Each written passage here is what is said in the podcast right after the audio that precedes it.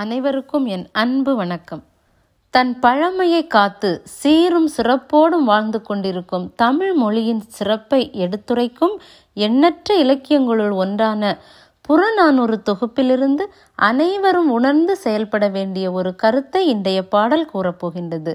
அது என்னவென்றால் நாம் வசிக்கும் இடத்திற்கருகில் ஓர் அரசு பள்ளிக்கூடமோ மருத்துவமனையோ ஒன்றை கட்டி முடிக்க வேண்டுமென்றால் நிச்சயம் அது ஒரே ஒரு நபரால் முடியாது.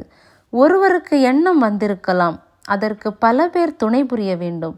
துணை புரிவோர்கள் மனதிலும் அந்த எண்ணங்கள் வேரூன்றி இருக்க வேண்டும்.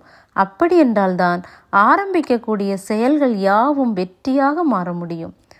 ஒரு பொது நல்ல காரியம் செய்வதற்கு ஒருவருக்கு எண்ணம் தோன்றினாலும் அதை செயல்படுத்தி இனிதே நிறைவடைய செய்வதற்கு பல பேருடைய ஒத்துழைப்பு நிச்சயம் அவசியம் என இந்த பாடல் இனிமையாக கூறுகின்றது. சங்க இலக்கியத்தில் மன்னன் கோபெருஞ்சோழன் மற்றும் புலவர் பிசிராந்தையார் நட்பு நம் அனைவரையும் கண்கலங்க வைக்கும் சிறப்பு வாய்ந்தது. அவர்கள் இருவரும் இறுதி வரை ஒருவரை ஒருவர் நேரில் கண்டதே இல்லை.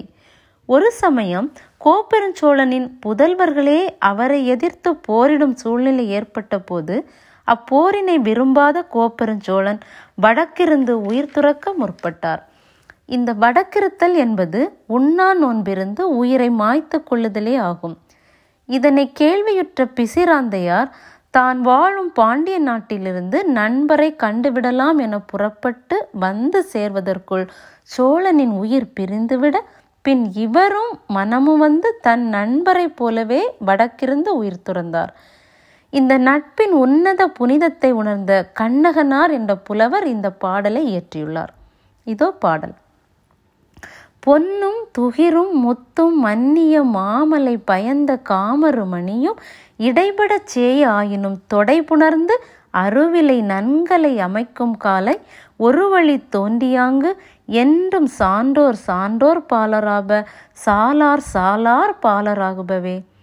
இப்பாடலின் விளக்கம் என்னவென்றால் நிலத்திற்கு அடியில் கிடைக்கும் பொன் கடலுக்கு அடியில் பவளப்பாறைகள் உள்ள இடங்களில் கிடைக்கும் பவளம் கடலுக்கடியில் சில நிலப்பரப்புகளில் கிடைக்கும் முத்து மலைநில பகுதிகளில் கிடைக்கும் மணி ஆகியவை தோன்றும் இடங்கள் வெவ்வேறாயினும் ஒன்றாக சேர்த்து அணிகள் ஆரமாக உருவாக்கும் போது அவை அனைத்தும் இணைந்து விலை உயர்ந்த பொருளாக மாறுவது போல நல்ல தூய்மையான எண்ணம் கொண்ட சான்றோர் சான்றோர் பக்கமும் சிந்தனையில் தெளிவு மற்றும் உண்மை இல்லாதவர்கள் அதே எண்ணம் உடையவர்களிடமும் தான் இணைவர்.